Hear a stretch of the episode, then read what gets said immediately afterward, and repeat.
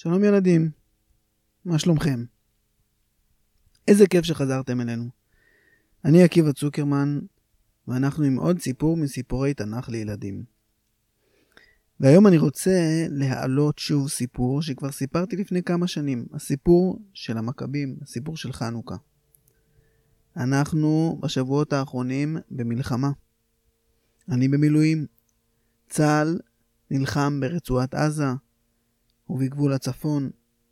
האויבים שלנו מנסים להכות בנו, הכו בנו מכה קשה ומנסים להמשיך ולהכות בנו, וחיילי צהל מגלים גבורה בלתי רגילה. והאמת היא שלא רק החיילים, העם כולו עומד מאחוריהם ועושה כל מה שהוא יכול בשביל שננצח ביחד. והידיעה הזאת שאנחנו לא לבד, אף אחד לא לבד, בעצם כולנו יחד. הדבר הזה מחזק, הוא נותן כוח לחיילים, הוא נותן כוח לילדים, הוא נותן כוח לאימהות, הוא נותן כוח לכולם. אני חושב שבימים האלה אנחנו צריכים למצוא דברים שמחזקים, שנותנים כוח, שעוזרים לנו לנצח. כמובן שאימונים ונשק ותחמושת זה דברים שעוזרים לנצח. אבל גם סיפורי הגבורה של עם ישראל מלפני מאות ואלפי שנים, גם הם נותנים כוח, מחזקים, עוזרים לנו לנצח. אז הנה אני מעלה מחדש את הסיפורים של חנוכה, 3 פרקים של הסיפור של חנוכה, של המלחמות, של המכבים עם היוונים, כדי שנוכל ביחד להתחזק מהם. אבל לפני שנתחיל, אני רוצה להתפלל יחד איתכם, להקדיש את הפרק הזה, ואת כל הפרקים שאנחנו עושים במהלך המלחמה, להצלחת חיילי צה"ל, לרפואת הפצועים, לעילוי נשמת ההרוגים, ולשלום השבויים, ולחזרתם במהרה לחיק משפחותיהם. אז רגע לפני שנתחיל, תתפללו איתי בבקשה, תצטרפו אליי ותגידו אחריי, אנא אדוני הושיע נא, אנא אדוני הושיע נא. ועכשיו אני אגיד את התפילה לשלום חיילי צה"ל, ואתם תענו אחריי אמן. מי שברך אבותינו אברהם, יצחק ויעקב, הוא יברך את חיילי צבא ההגנה לישראל, העומדים על משמר ארצנו והרי אלוהינו, מגבול הלבנון ועד מדבר מצרים, ומן הים הגדול עד לבוא הערבה, ובכל מקום שהם, ביבשה, באוויר ובים. ייתן אדוני את אויבינו הקמים עלינו נגפים לפניהם. תגידו אמן. הקדוש ברוך הוא ישמור ויציל את חיילינו מכל צרה וצוקה, ומכל נגע ומחלה. וישלח ברכה והצלחה בכל מעשה ידיהם, ידבר שונאינו תחתיהם, ויתרם בכתר ישועה ובעטרת ניצחון, ויקוים בהם הכתוב, כי אדוני אלוהיכם ההולך עמכם להילחם לכם עם אויביכם, להושיע אתכם, ונאמר אמן. טוב, רגע לפני שנתפיל, תפילה האחרונה לשבויים שלנו שנמצאים ברצועת עזה. אני אגיד, מי שמכיר יצטרף אליי בקול רם ובכוונה, ומי שלא יענה אמן. אחינו כל בית ישראל, הנתונים בצרה ובשביה, העומדים בין בים ובין ביבשה, המקום ירחם עליהם, ויוציאם מצרה לרווחה, ומאפלה לאורה, ומשעבוד לגאולה, השתה בעגלה ובזמן קריב, ונאמר אמן. ועכשיו הסיפור.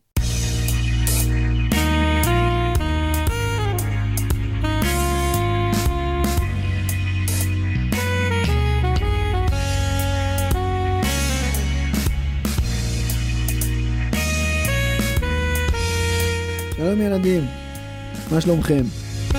היום אני רוצה לספר לכם סיפור מיוחד. סיפור שהוא לא המשך של הסיפורים הקודמים שלנו, מספר שופטים.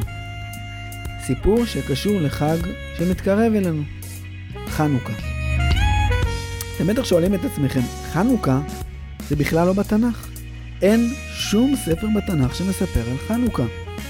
אתם באמת צודקים. אבל למרות שאני קורא לפודקאסט שלי סיפורי תנ"ך לילדים, חלק מכם בטח שמתם כבר לב שאני מדי פעם מספר סיפורים שהם לא מהתנ"ך.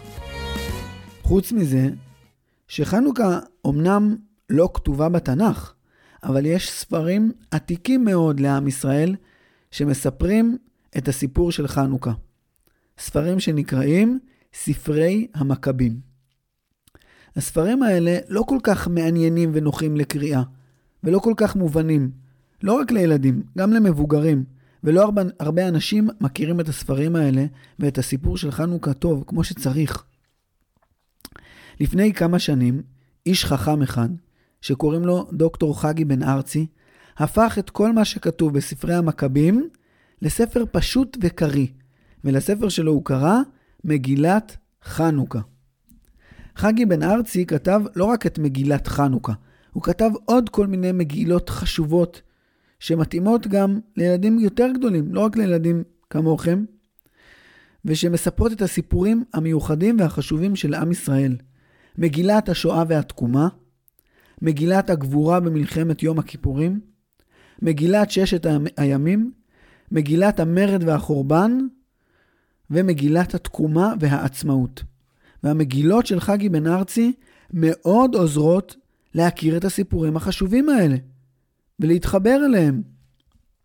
חגי בן ארצי הרשה לנו להשתמש במגילה שלו בשביל הסיפור של חנוכה בפודקאסט, ואנחנו מאוד מודים לו על הרשות שהוא נתן לנו.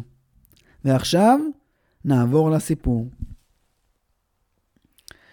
לפני הרבה שנים, בזמן שבית המקדש היה קיים, היו בארץ ישראל הרבה יהודים, אבל לא היה ליהודים שלטון עצמאי. זה היה בתקופת בית המקדש השני, ולא היה מלך יהודי. בהתחלה המלכים היו מנהיגי האימפריה של פרס ומדי, כמו אחשוורוש ודריווש וכורש. ואז הגיע אלכסנדר הגדול. הוא הגיע מהעיר מקדוניה, ניצח את הפרסים בקרב גדול, והפך להיות השליט על ארץ ישראל. אלכסנדר מוקדון לא היה השליט רק של ארץ ישראל, הוא הקים אימפריה עצומה, ששלטה על חלקים מאוד מאוד גדולים מכל העולם. אחרי שאלכסנדר נפטר, היורשים שלו התחילו לריב ביניהם, ולחלק ביניהם את השטח שהיה האימפריה של אלכסנדר. ארץ ישראל הפכה להיות תחת שלטון שושלת מלכים יווניים, שקראו להם בית סלבקוס. המלכים מבית סלבקוס התחלפו, עד שיום אחד הוכרז כמלך איש אחד שקראו לו אנטיוכוס. אנטיוכוס הזה, שעליו אנחנו מספרים, לא היה אנטיוכוס הראשון. היו לפניו כבר מלכים יווניים שקראו להם אנטיוכוס. אנטיוכוס שלנו היה אנטיוכוס הרביעי, והכינוי שלו היה אנטיוכוס אפיפנס. אמרנו שלא היה מלך יהודי בארץ ישראל באותם ימים, אבל היה תפקיד אחר מאוד חשוב ובכיר ומכובד, והוא הכהן הגדול. הרבה אנשים רצו להיות הכהן הגדול. הכהן הגדול היה צריך להיות איש צדיק וקדוש. הכהן הגדול עבד בבית המקדש, הוא לבש את בגדי הכהונה וכיפר על עם ישראל בעבודה שלו. זאת אחריות מאוד כבדה. אנשים ראו את הכהן הגדול, ראו את הבגדים המפוארים שלו, ראו את הכבוד שהוא מקבל, ומאוד מאוד רצו להיות בעצמם כהן גדול. איש אחד שקראו לו, תתכוננו, זה שם קצת מוזר וקצת מצחיק, יסון. יסון, מאז שהוא היה ילד, רצה להיות הכהן הגדול. יסון לא היה כל כך צדיק. הוא לא אהב ללמוד תורה, וגם לא להתפלל. הוא היה אדם חזק, שהשתמש בכוח שלו בשביל להשיג דברים בכוח, ולפעמים אפילו באלימות. הוא החליט שהוא יהיה הכהן הגדול. הוא הצליח להשיג סכום גדול של כסף, ויצא באונייה למסע ליוון. ביוון הוא התנהג ממש כמו יווני. לבש בגדים של יווני, לא בצניעות, לא כיסה את הראש שלו, אכל במשתאות, ונהיה חבר של יוונים חשובים, והוא ביקש מהחברים שלו, והם הצליחו להשיג לו פגישה עם המלך אנטיוכוס אפיפנס, מלך יוון ששלט בארץ ישראל. יסון נכנס להיכל הענק והמפואר של ארמון אנטיוכוס. הוא הלך שם בגב זקוף, בחדר העצום, ופנה למלך ואמר לו, אנטיוכוס, אני רוצה להיות הכהן הגדול של היהודים. אוקיי, זה לא מעניין אותי. תהיה כהן גדול, תהיה כהן קטן, מה אכפת לי? אדוני המלך, יסון אמר, כדאי לך שאני אהיה הכהן הגדול. רגע, כדאי לי? הופה, רגע, שנייה, תגיד, למה כדאי לי? קודם כל, אני יודע שהמלך מגדיל עכשיו את הצבא שלו, והוא צריך כסף בשביל זה. אני מוכן לתת לך סכום גדול של כסף. וחוץ מזה, אני יודע שהמלך אנטיוכוס מאוד מאוד רוצה שההשפעה של יוון תגדל. ושבארץ ישראל זה לא כל כך הולך, שהיהודים לא כל כך אוהבים את התרבות של היוונים. אז אני מבטיח, כשאני אהיה כהן גדול, אני אקים בירושלים, בעיר של בית המקדש, גימנסיון ואמפבה, בעיר שקדושה ליהודים.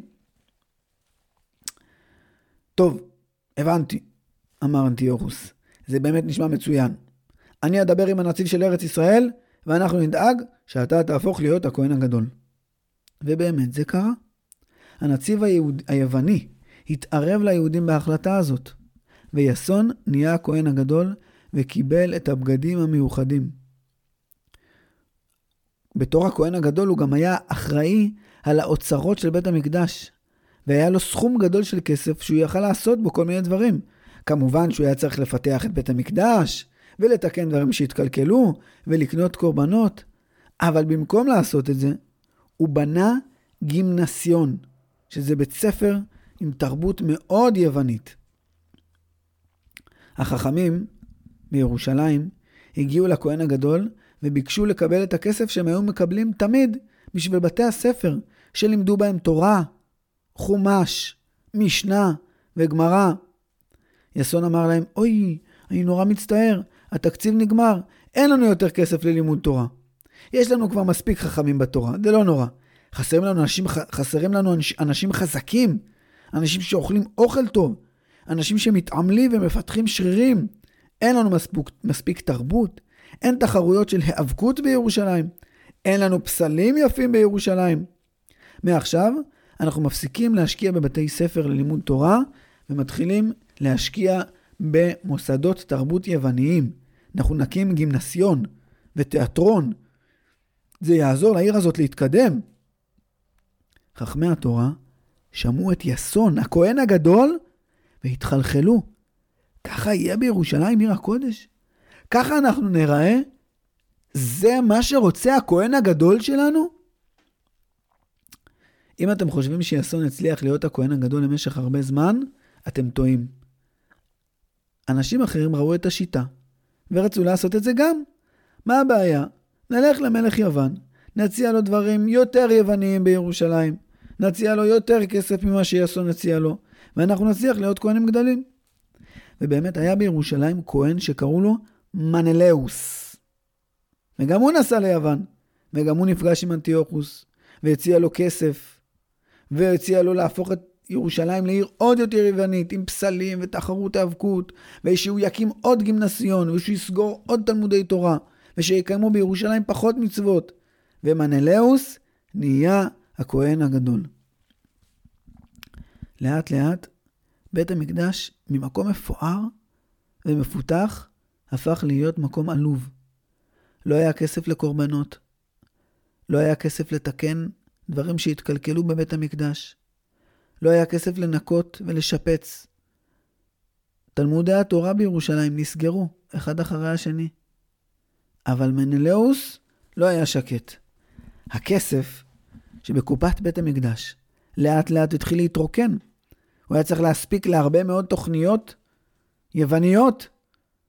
היה צריך לקנות בו פסלים ולהקים בו עוד גימנסיון ולהפוך את ירושלים לעיר יותר יוונית. והכסף הלך ונגמר. אז מנלאוס הטיל מס. הוא אמר שכל משפחה בירושלים צריכה לשלם כסף לפיתוח של העיר. אבל תושבי ירושלים לא היו מסוגלים. מנלאוס ציווה כל משפחה לשלם אלפי שקלים, והיה מאוד מאוד קשה לשלם את זה. אנשים גם כעסו על מה שמנלאוס עשה לירושלים, ולא כל היהודים שילמו את המס. המצב של מנלאוס נהיה יותר ויותר קשה, והיה חסר לו כסף. אנשים לא שילמו מספיק מיסים. אז מנלאוס שלח איגרת, הוא שלח מכתב למלך יוון, וככה היה כתוב באיגרת של מנלאוס. מלכי היקר, ירושלים הופכת להיות לעיר יותר ויותר יוונית. האלים היווניים עוזרים לנו, אבל יש לי בעיה. היהודים החוצפנים לא מכירים טובה למלך, והם לא מוכנים לשלם את המיסים. הקופה ריקה, ואין לי כסף להמשיך את כל התוכניות החשובות שהתחלתי. אם המלך יועיל בטובו, ויעזור לי, וישלח לי כמה חיילים עם כלי נשק, שיעזרו לי לגבות את המס, ויענישו את החוצפנים של ירושלים, זה מאוד יעזור לי. תודה רבה, עבדו מנלאוס. המלך הסכים. שר המיסים של מלכות יוון הגיע לירושלים עם חיילים רבים. הוא התנפל על ירושלים. החיילים שלו נתנו מכות ליהודים שהסתובבו ברחובות. נכנסו לתוך הבתים, לקחו כסף ורכוש. חלק מהכסף הם נתנו למנלאוס. ומנלאוס מילא את הקופה של בית המקדש. וחלק אחר הם לקחו איתם ליוון, לאנטיוכיה.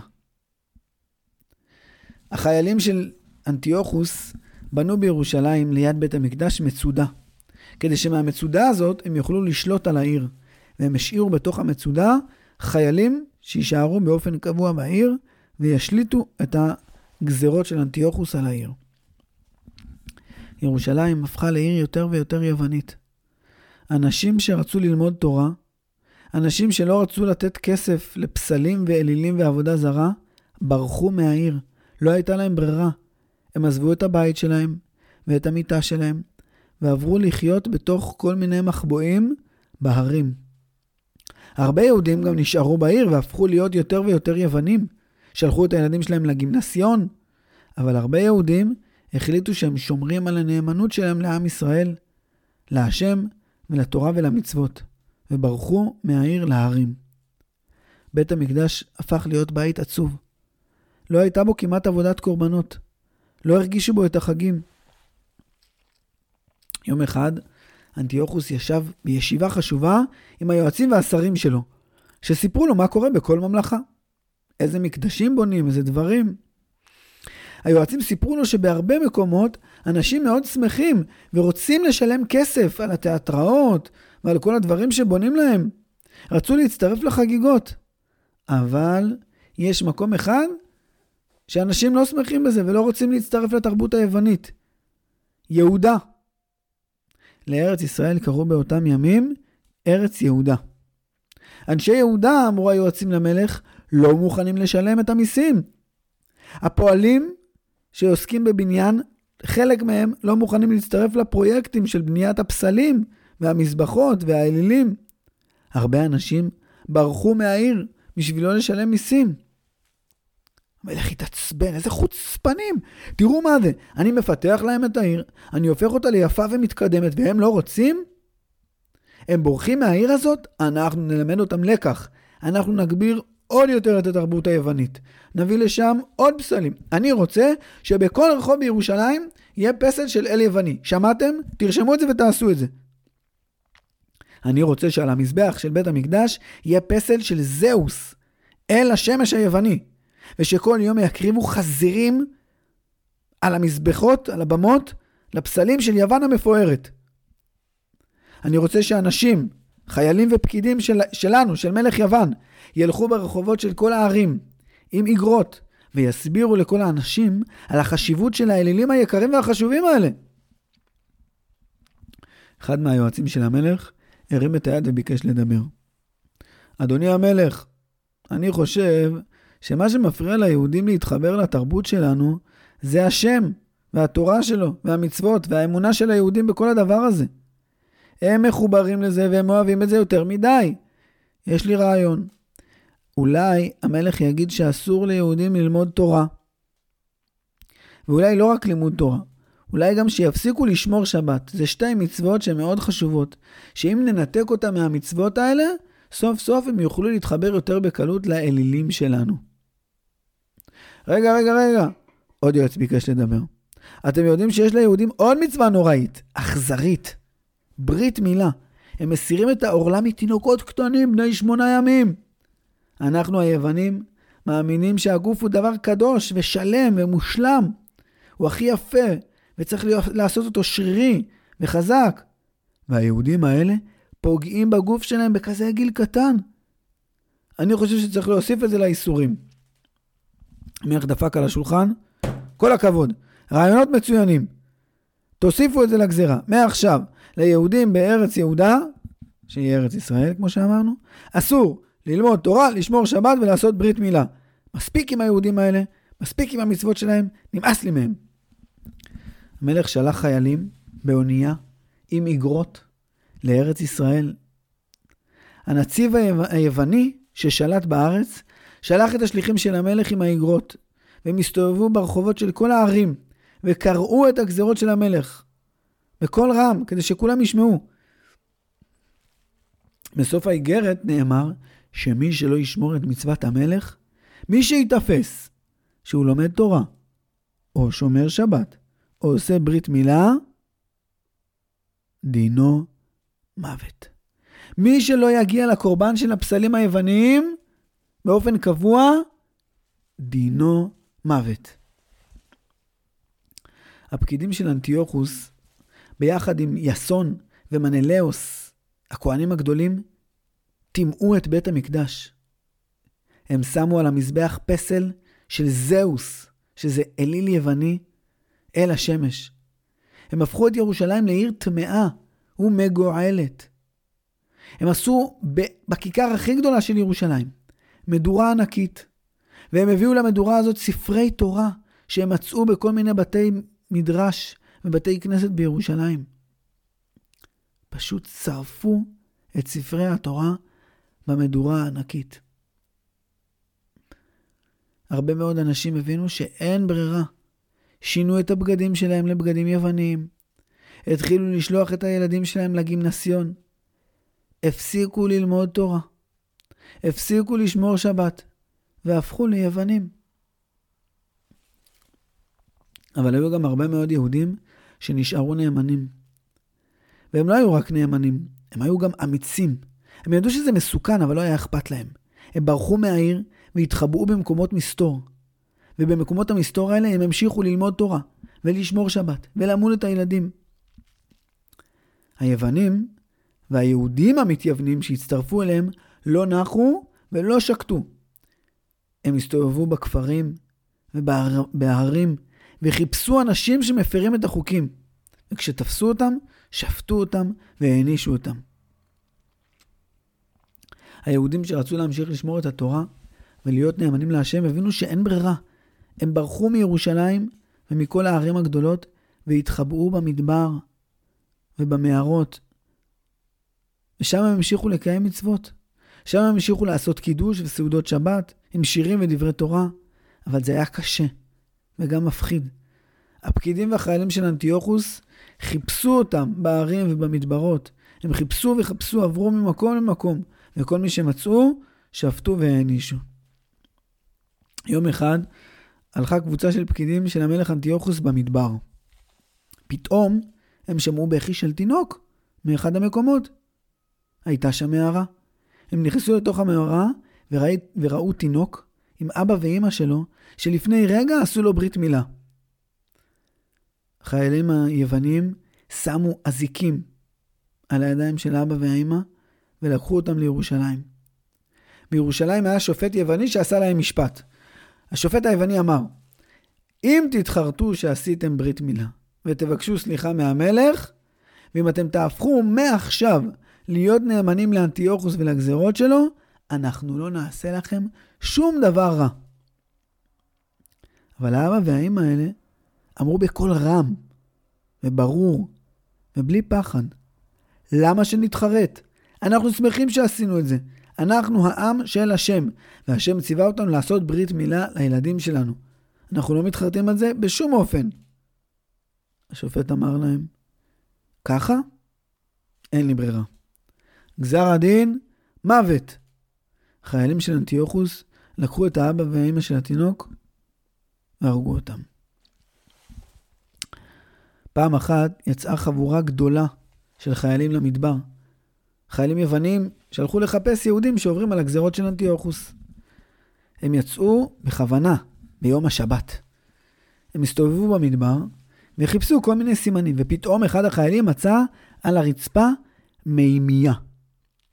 חיפשו עוד קצת באזור, היי, מצאתי גומיה לשיער. חיפשו עוד קצת, ומצאו יד שנפלה מבובה.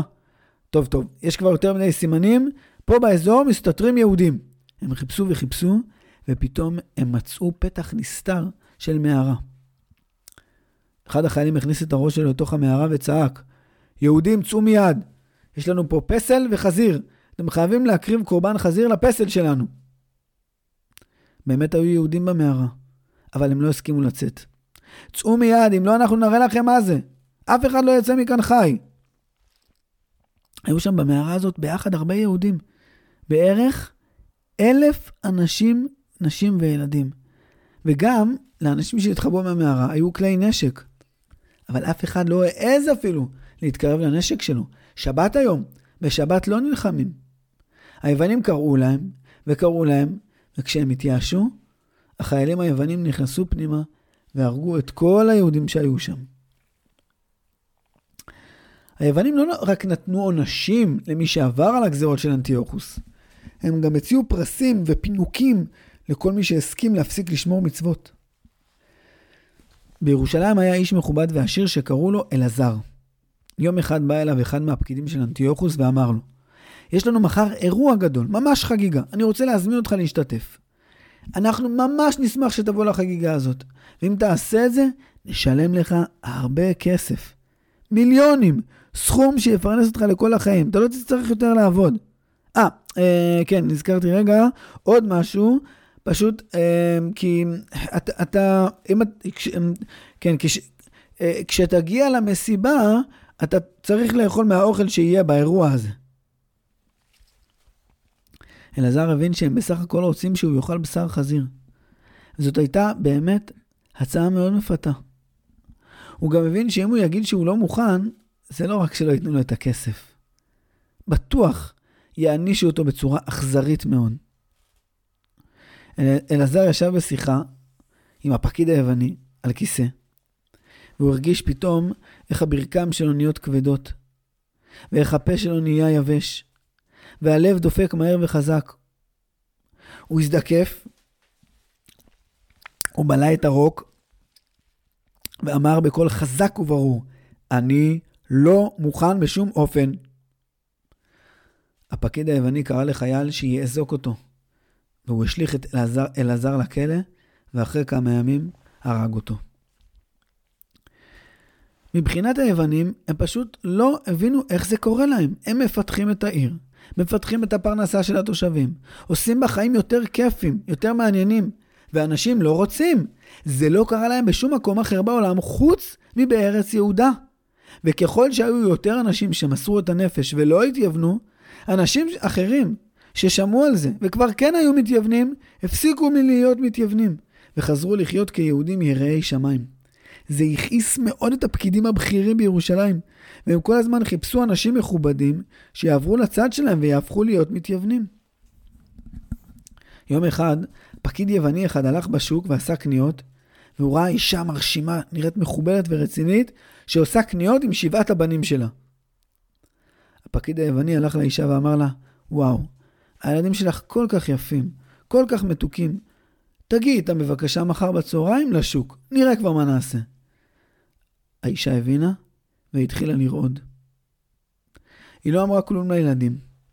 למחרת היא פשוט יצאה איתה מהבית והלכה לשוק בצהריים. הפקיד היווני חיכה לה עם חבורה של חיילים. אמר לה, את אישה יפהפייה, וגם הילדים שלך, בואו, יש לנו פה ארוחה מפנקת, תצטרפו אלינו בבקשה. האישה אמרה בקול חלש, אנחנו לא יכולים. היא תפסה את עצמה, הזדקפה, חיזקה קצת את הקול שלה, אנחנו לא אוכלים מהבשר הטמא שלכם, צר לי. אישה יקרה, אמר לה הפקיד היווני, חבל עלייך, חבל על הילדים החמודים שלך.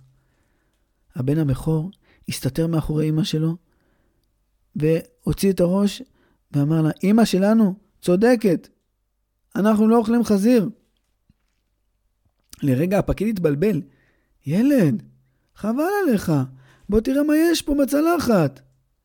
וגם אחיו הקטן הצטרף אליו ואמר, אנחנו לא אוכלים בשר חזיר. הפקיד היווני ניסה לשכנע את הילדים הקטנים יותר, אחד אחרי השני, ואף אחד לא הסכים להצטרף לסעודה ולאכול. באותו יום הרגו החיילים האכזריים של המלך אנטיוכוס, את האישה ואת 7 הבנים שלה. המצב בארץ ישראל היה מאוד קשה.